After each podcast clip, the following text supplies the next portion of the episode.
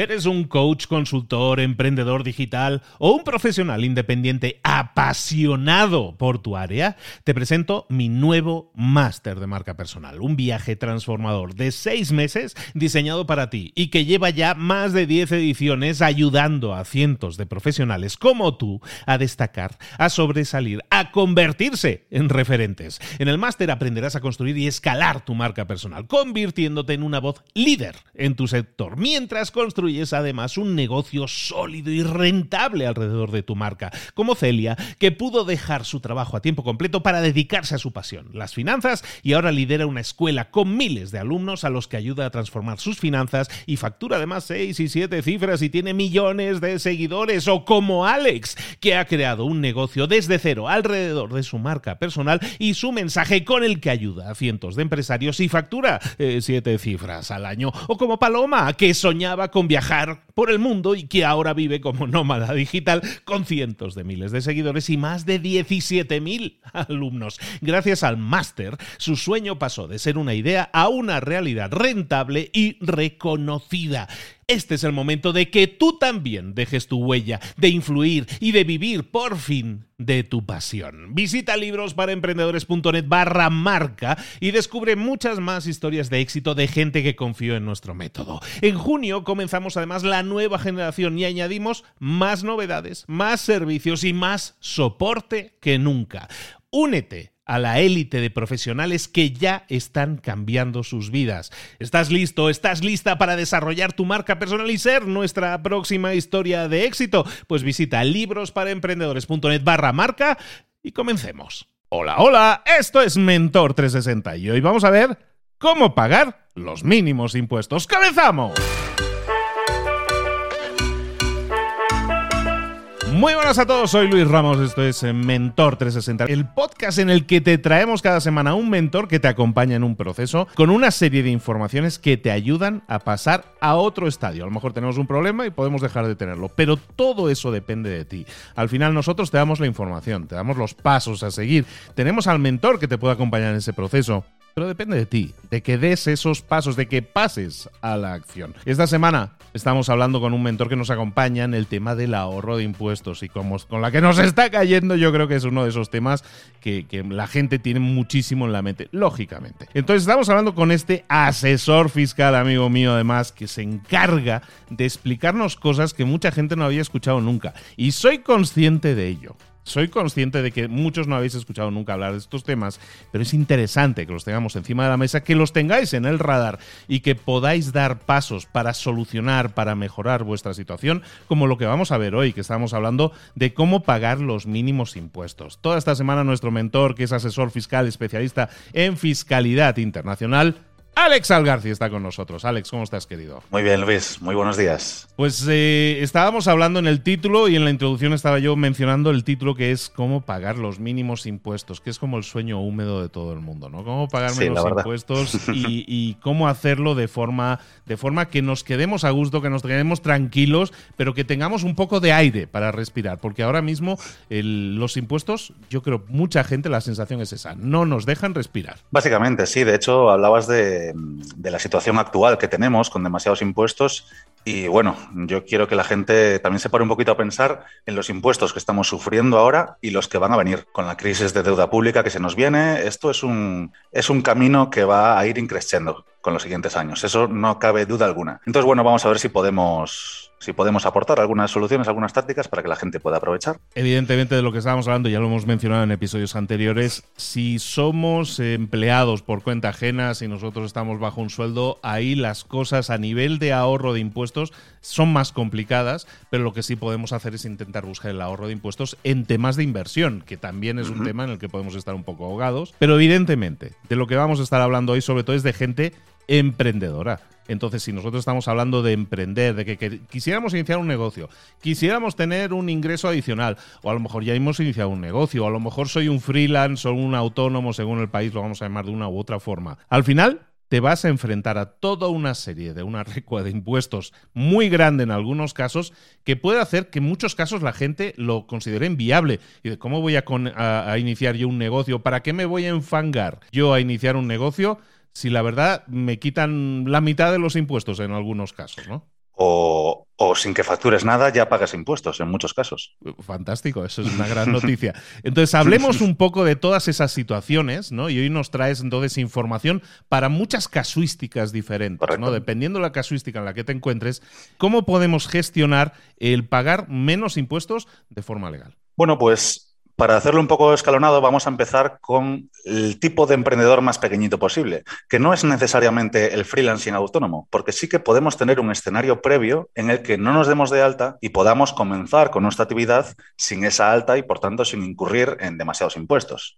Entonces, es el caso de, sobre todo, de mucha gente que tiene side projects o que está iniciando su marca personal de forma paralela a su trabajo y que si tuviera que darse de alta para empezar con esos primeros clientes que no llegan a unos ingresos demasiado elevados, pues se, comería sus rendimientos, se lo comerían los impuestos. Entonces vamos a ver qué posibilidades existen para personas, para que las personas puedan facturar sin darse de alta. El primer escenario es aprovechar una serie de excepciones muy, muy, muy limitadas que a veces tiene la ley. Una de ellas es el poder facturar sin darse de alta como autónomo, sin pagar las prestaciones sociales, aunque en este caso sí que pagaríamos el impuesto sobre la renta. Y esto lo podremos hacer cuando no facturemos más del salario mínimo interprofesional. En cada país es, diferente. Ese es uno de los requisitos. Y el otro requisitos, de los requisitos perdón, es que no sea recurrente. Esto puede ser, em, no quiere decir que un mes factures y el siguiente no. Quiere decir que tus ingresos sean lo suficientemente irregulares como para poder encajar dentro de este supuesto. En este caso,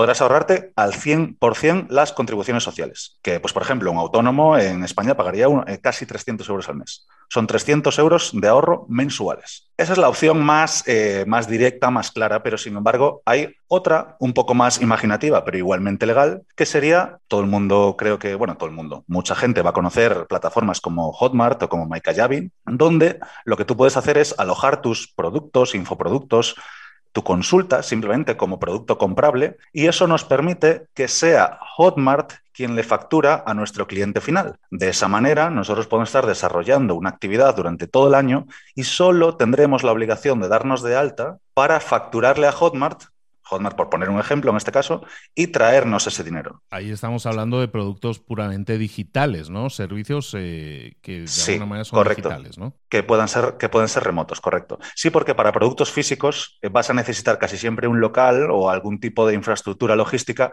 y eso ya te limita completamente, porque te obliga a darte de alta para poder administrar ese local, ser el administrador de la empresa que posee ese local y todo este tipo de cosas. ¿Qué pasa? Que volviendo a lo de Hotmart, tú realmente solo tienes que darte de alta para facturarle y eso puede significar que te des de alta pues tres veces al año unos días y punto. El resto del año te ahorras los 300 euros mensuales en este caso, pero en otros países también se ahorrarán el importe de cotizaciones sociales, seguros sociales, contribuciones sociales, como se llama en cada sitio. Eso se ahorra de forma íntegra. Eso sí, aquí nos comemos el IRPF, el impuesto sobre la renta, ahí no hay, no hay mucha más vuelta. Y, y bueno, estas son las dos opciones un poco limitadas que tenemos.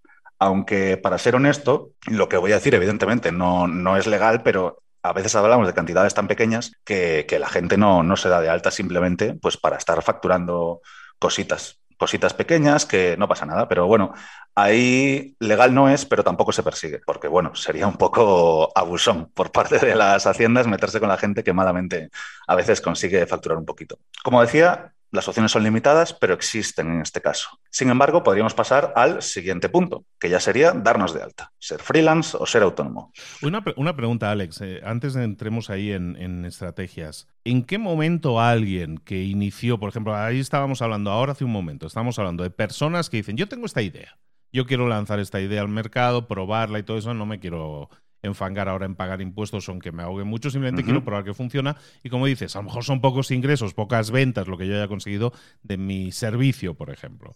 Entonces, funciona. ¿En qué momento tengo que yo sopesar la idea de decir, ahora sí tengo que entre comillas, legalizarme, o si, bueno, sin comillas, tengo que legalizar mi situación y tengo que convertirme, eh, dependiendo cada país, en un autónomo, en un freelance, en, alguien que está de alta y que está cotizando, que está pagando impuestos por ello.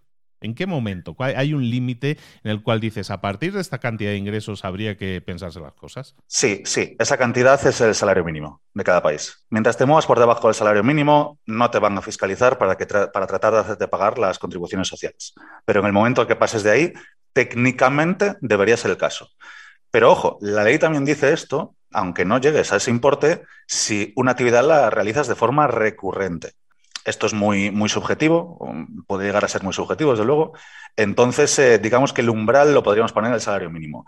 Pero, como decía, y sé que no es lo legal, pero como hablamos de cantidades tan pequeñas y de, que la gente pueda sacar un poquito la cabeza, no se fiscalizan eh, gente que se mueva un poco en estas cantidades. ¿Y cuál es el salario mínimo, por ejemplo, en España? En España son mil euros ahora mismo. Entonces, mientras estemos debajo de esos mil euros, podemos ir moviéndonos, como estábamos comentando ahora. A partir de que nosotros empezamos a generar mil euros o de forma recurrente estamos generando esos mil euros, hay que darse alta, hay que hacerse autónomo. Esa sería Correcto. Vale. Entonces, eh, ¿qué puede hacer un autónomo para pagar menos impuestos? Primero es que siempre existen en todos los países algunas bonificaciones, algunas deducciones que están disponibles para las nuevas altas. ¿no? La, más, la más típica es una tarifa bonificada llamada tarifa plana, que simplemente es como una, un importe, una cuota muy, muy, muy reducida durante un periodo de tiempo, que suele ser de un año o de dos años. Eso es lo primero a lo que yo accedería, hasta gastarla, ¿no? Porque tú lo puedes acceder a esto una vez. Y una vez la has usado, ya no puedes acogerte allí nunca más. Con esta ahorrarías de nuevo las contribuciones sociales, que es el impuesto más gravoso de todos, mucho más que el IRPF, para las rentas medias y bajas, mucho más. Respecto a algún otro impuesto, como puede ser el impuesto al IVA, el impuesto a las ventas, perdón, el IVA, el VAT, el sales tax, como, como sea en cada país, hay otra opción que el IVA siempre lo han considerado como el impuesto ineludible, ¿no? Es como que tú puedes optimizar estructuras para hacer esto y hacer lo otro, pero el IVA no se puede eludir. Y bueno, es parcialmente cierto. La digitalización y la capacidad de prestar servicios de forma remota ha hecho que entren algunas opciones, sobre todo si eres empresa. Pero si eres freelance, existen muchas agencias eh, extranjeras, porque si no tendrían que devengar IVA, en las que tú te puedes dar de alta y que facturen por ti. Se llaman agencias de cobro. De esta manera, una agencia de cobro europea podría ser Hotmart y Hotmart factura con IVA. Pero tú, en tu libertad y dentro de la ley completamente, podrías seleccionar una del Reino Unido o de Estados Unidos para facturar a cualquier parte del mundo, cosa que además se autosostiene, porque te podría decir Hacienda, oiga usted, ¿Y por qué utiliza una empresa de otra jurisdicción para hacer esto? Bueno, pues porque desde, desde, en este caso, desde España, pues no puedes facturar a todas partes de forma tan sencilla y con esta, de esta manera te da acceso a un mercado que es global como lo hacen en Estados Unidos, no devengan IVA. Entonces cambias el IVA por la pequeña comisión que tienen este tipo de empresas. Eso es una opción. De manera que tenemos una fórmula para ahorrarnos las contribuciones sociales, quedándonos en nuestro país de alta presión fiscal, y tenemos una fórmula para ahorrarnos el IVA en determinados servicios que se puedan prestar de esta manera. Después habría otra fórmula que además es, es, muy interesante, porque yo, cuando era asesor fiscal en España, estaba muy centrado en asesoramiento fiscal a empresas empresas de cierto tamaño. Sin embargo, a veces en las normativas de autónomos hay algunas perlitas que son muy, muy, muy interesantes.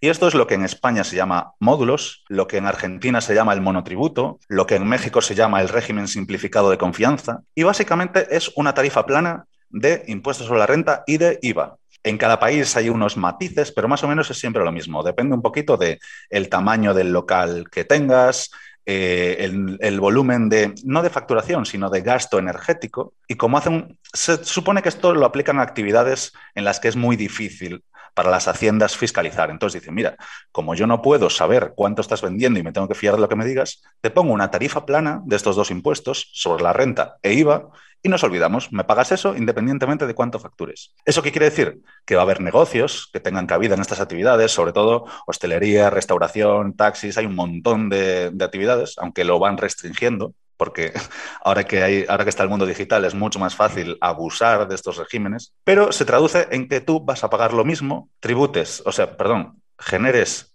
10.000 euros al mes o dólares o generes 100.000. Va a ser lo mismo. O generes un millón. Bueno, tienen unos umbrales, pero son umbrales bastante generosos. Entonces, esta sería una opción más. Y, hombre, no hay un ahorro que pueda cuantificar en este podcast, pero sabes que es una cuota fija y todo lo que te pases de ahí va a estar, entre comillas, exento. Esta es una opción súper interesante. Y finalmente, manteniéndonos en la figura de freelance o autónomo, que habría una opción que no es, no es estrictamente ser freelance o autónomo, que es hacer exactamente lo mismo, pero hacerlo a través de una sociedad, vehiculizarlo a través de una sociedad, aunque no seas una empresa, no tienes estructura, no tienes local, no tienes empleados pero facturas como empresa. Esto tiene sentido, en Latinoamérica lo permiten en todas partes, o sea que lo tienen mucho, mucho más sencillo. Y en Europa la, dificultad es que, o dificultad o la limitación, vamos a decir, mejor dicho, es que esta última estrategia, que además es la más interesante, solo tiene cabida de nuevo para servicios digitales. Igual que cuando hablábamos de no darse de alta, pues lo mismo, tiene esa limitación. Vale, para servicios digitales, pero esto nos va a permitir ahorrarnos la seguridad social, seguros sociales, contribuciones sociales. Si esa empresa está fuera de nuestro país y en el caso de Europa, fuera de la Unión Europea, vamos a poder ahorrarnos también el IVA y además, como lo vehiculizamos todo a través de una empresa, digamos que un autónomo no tiene la misma facilidad para deducir gastos que una empresa. Entonces, vía más gastos y por tanto menos beneficio tributable, también vamos a pagar menos impuestos sobre la renta. Y esta es una de las, de las opciones más, más, más interesantes. Que sí, que puede sonar a que un autónomo montando una empresa en el extranjero suena muy complejo, suena muy caro y bueno, lo veremos mañana jueves, pero no es ni complejo ni es caro, es sencillo y es barato. Vale, entonces tenemos por un lado a las personas que están con una idea de negocio y dicen, bueno, pues quiero probarla y tal y ver si funciona. Estoy ya generando una serie de ingresos, me tengo que dar de alta, tengo que hacerlo todo legalmente. Estamos viendo escenarios en los cuales también podemos ahorrarnos de forma legal muchos impuestos. Y luego nos enfrentamos al, tema que mucha gente a lo mejor está escuchando y dice, bueno, yo ya tengo la empresa montada, yo ya tengo un negocio montado, no soy autónomo en ese sentido, sino que tengo una sociedad ya montada. ¿También me puedo ahorrar impuestos? ¿Cómo sería eso? Sobre todo, si tienes sociedad, te vas a poder ahorrar impuestos. Esa es la parte, la parte más interesante. Aquí voy a hacer una distinción entre lo que hace un asesor fiscal tradicional y lo que se puede hacer a través de la fiscalidad internacional, que es ese, gran desconocido que, bueno, parece que ahora empieza, empieza a conocerse un poquito más. Cuando yo trabajaba en el despacho de Vigo, en España, había que dedicar un esfuerzo tremendo en términos de estudio concienzudo de la empresa para ver de dónde se puede em, conseguir un beneficio fiscal. Aquí utilizamos amortizaciones, la libertad de amortización, amortizaciones lineales, deterioros de créditos, de préstamos, reservas de capitalización, de nivelación, un montón de palabras que nos aburren hasta nosotros. Consolidaciones fiscales, todo este tema que los mortales no saben de qué hablo y, los que sí que saben de qué hablo les gustaría no saberlo. Porque es un tema, la verdad, que bastante farragoso para el, para el profesional, para el asesor fiscal, pero sobre todo súper, súper caro para el cliente.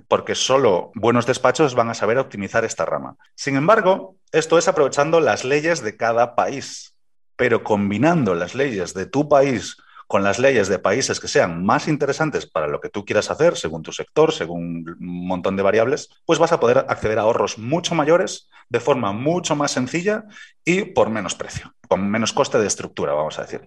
Entonces, así a grosso modo y diciéndolo muy bruto, solo hay dos formas de reducir los impuestos corporativos que paga una empresa, que son, por un lado, reducir lo que facturas, que, que serías tonto porque para algo tienes una empresa, y por el otro lado, aumentar el gasto o acabar generando pérdidas. Y es en esta parte donde podemos jugar para conseguir reducir el beneficio que consigue nuestra empresa local y conseguir que ese beneficio lo tenga una empresa que tribute menos allí donde esté constituida. Entonces hay muchas limitaciones a esto, pero digamos que es legal, que se puede hacer y que tiene unos beneficios fiscales potenciales muy interesantes. No tan interesantes como los que vamos a ver mañana, que vamos a hablar de 0% de todos los impuestos de forma legal, pero sí que podemos reducir mucho la, la factura fiscal de una forma muy, muy, muy notable. Entonces, vamos a hablar de tres formas principales, que son, uno, gasto, dos, pérdidas, que es parecido al gasto, pero tiene unos matices, y tres, royalties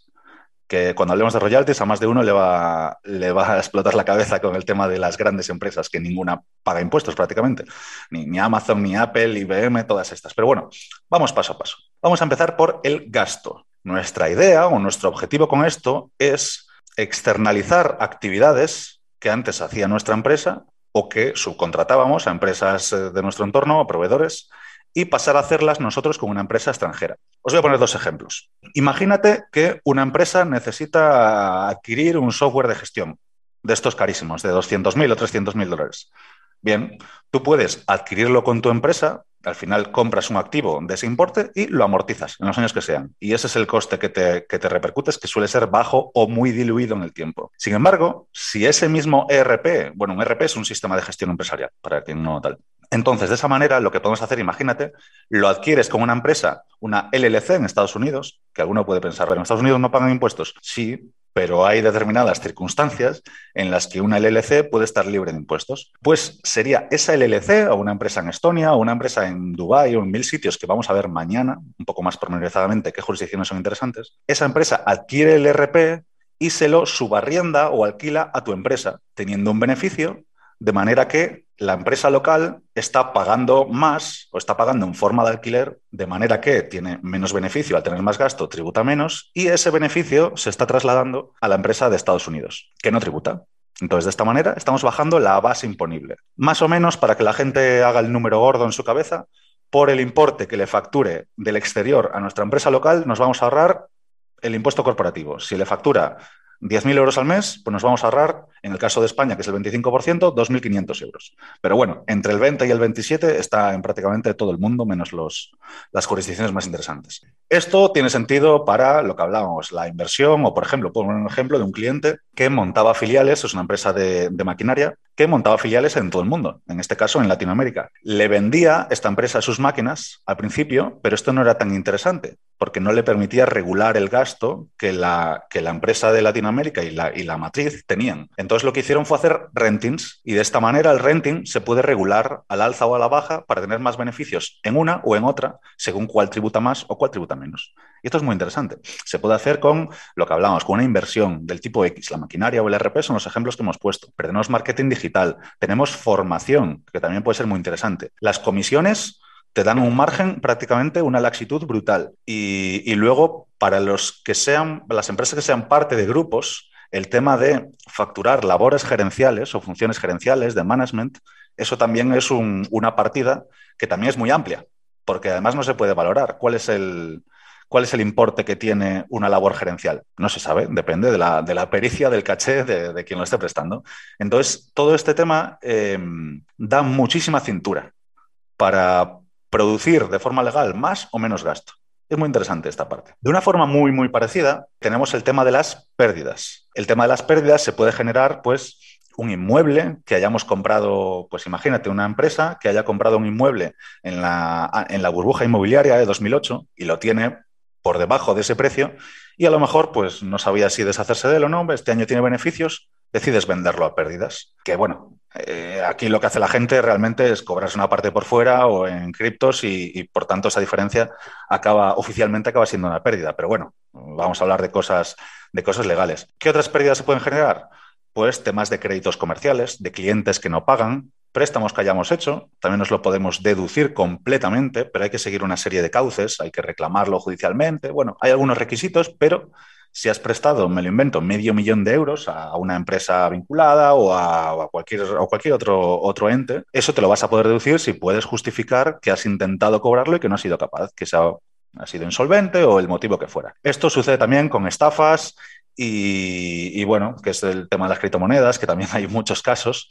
Las estafas, ojo, no se pueden deducir salvo que un juez admita o, sentencie que eso ha sido efectivamente una estafa. ¿Qué pasa? Que claro, mucha gente se ha quedado colgada de ese dinero que ha perdido y dirá, ostras, eh, yo me quiero deducir esto que es un dineral y a lo mejor me, deshace todas las cuentas. Bueno, es posible. Lo que, lo que está haciendo en la práctica es que como Hacienda, si te, si te investigase, lo suele hacer normalmente a unos cuantos años vista, dos, tres, cuatro, hasta cinco años vista.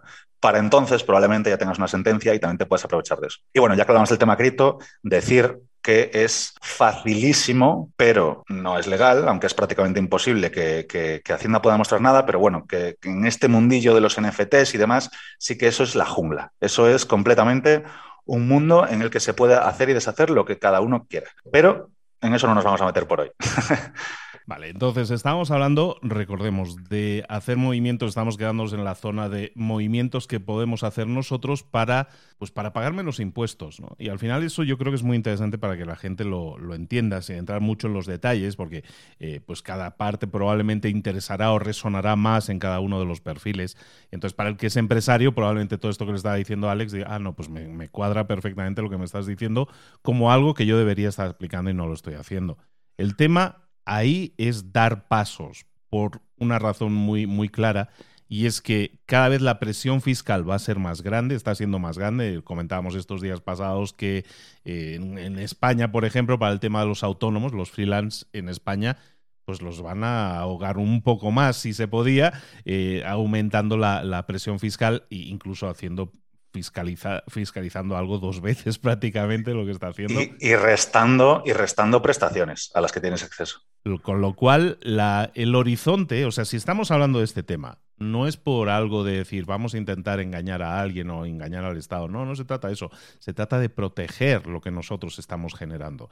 El dinero que nosotros estamos generando, el trabajo que nosotros hacemos, genera unos resultados económicos, lo que hacemos es protegerlos, porque protegiendo esos resultados económicos, lamentablemente, si no lo hacemos así, muchas empresas se van a la quiebra porque no pueden asumir ese, tema de ¿puedo sobrevivir solo con lo que me queda después de impuestos? Pues a lo mejor hay muchas empresas que no pueden, o muchos eh, freelance o autónomos que tampoco pueden. De eso estamos hablando, de proteger mucho más todo eso que sea tu generación de ingresos para que puedas, sobre todo, reinvertir en la propia empresa. Yo creo que fundamentalmente un empresario que genera una idea de negocio lo hace porque quiere que genere dinero para tener una mejor calidad de vida, pero luego sobre todo lo que quiere es que eso crezca, que su idea crezca y florezca. Y para que eso suceda, la presión fiscal no nos está ayudando. Los estados, lamentablemente, no nos están ayudando en ese proceso.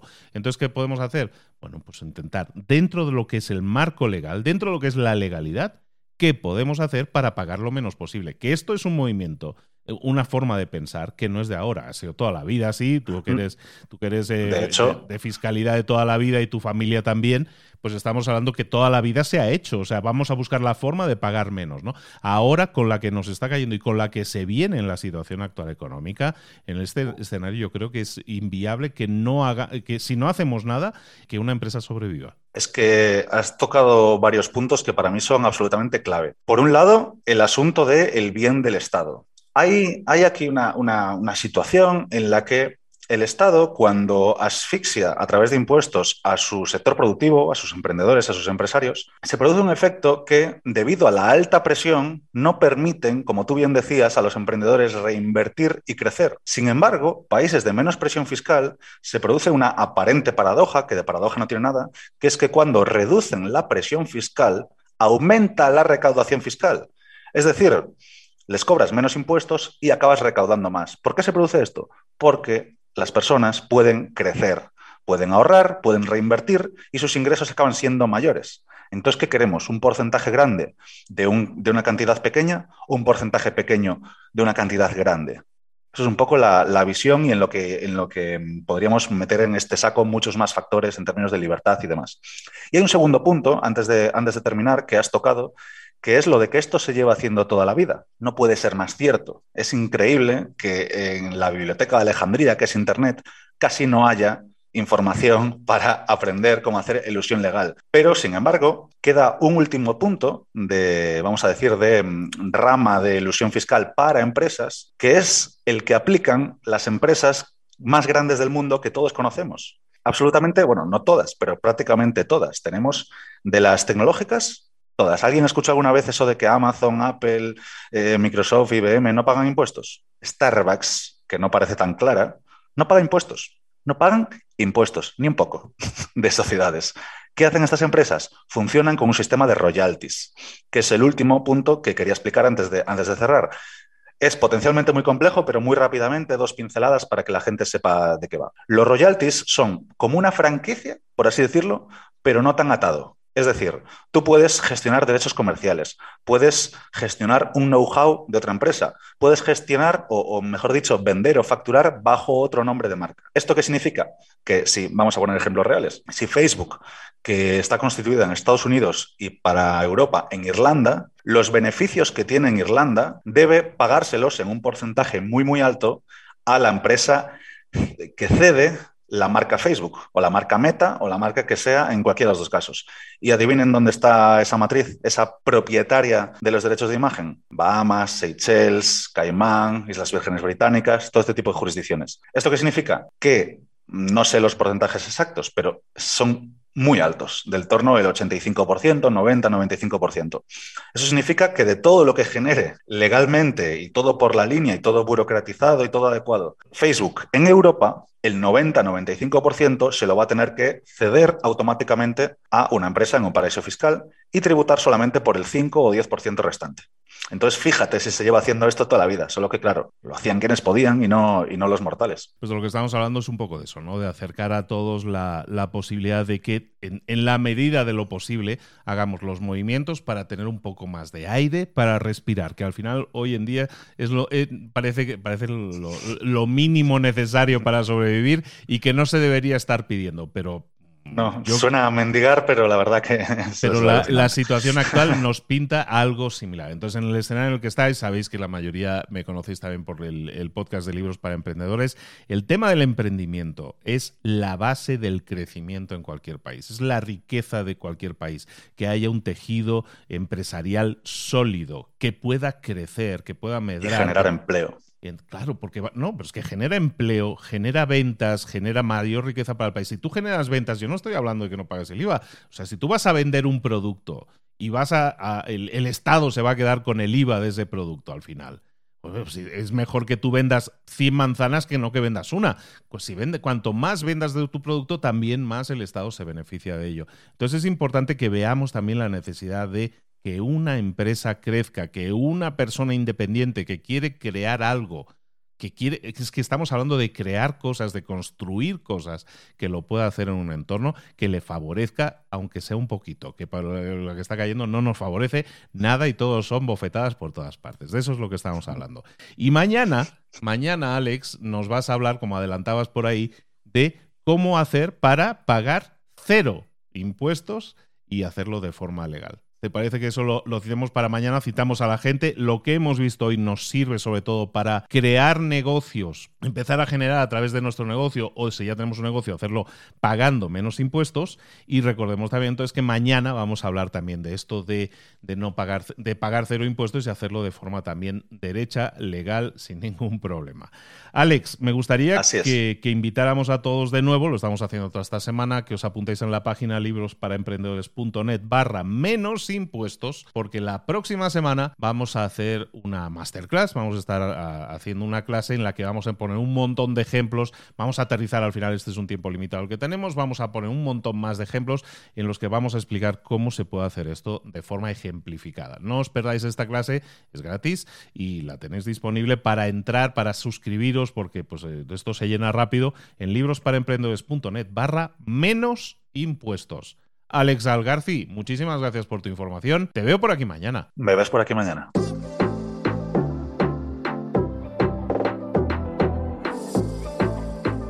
Y ahora pregúntate, ¿en qué quiero mejorar hoy?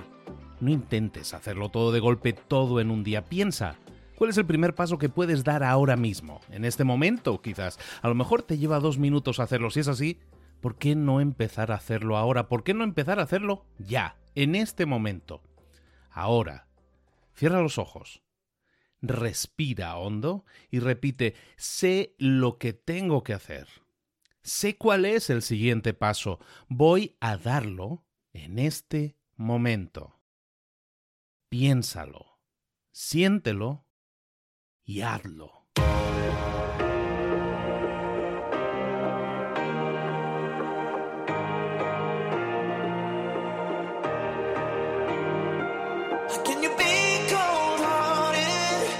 get that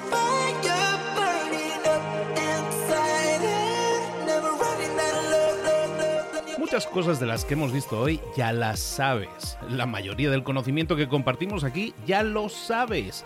Sabemos lo que tenemos que hacer, sabemos lo que tenemos que evitar, lo que no tenemos que hacer, todo eso ya lo sabes. El único problema es que no lo ponemos en práctica, no pasamos a la acción y es ahí donde te necesito a ti y a tu compromiso. Si una sola de las ideas que hemos comentado hoy resuena en ti, te llama a ponerla en práctica, entonces define el paso más pequeño posible, el gesto más mínimo y hazlo ahora mismo.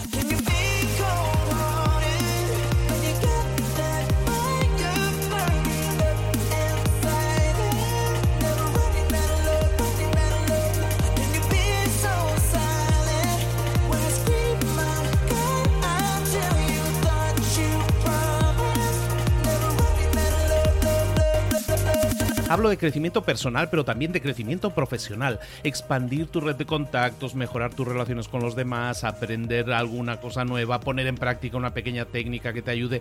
Todo suma, pero solo suma si lo pones en práctica. No si piensas en ponerlo en práctica. Pensar en ponerlo en práctica no sirve, tienes que ponerlo en práctica, pasar a la acción.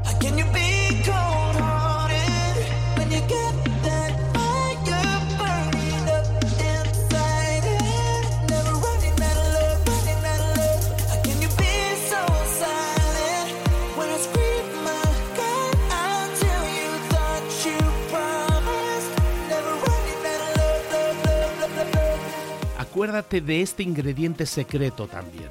El ingrediente secreto es la actitud. Tu actitud. Tu actitud transmite.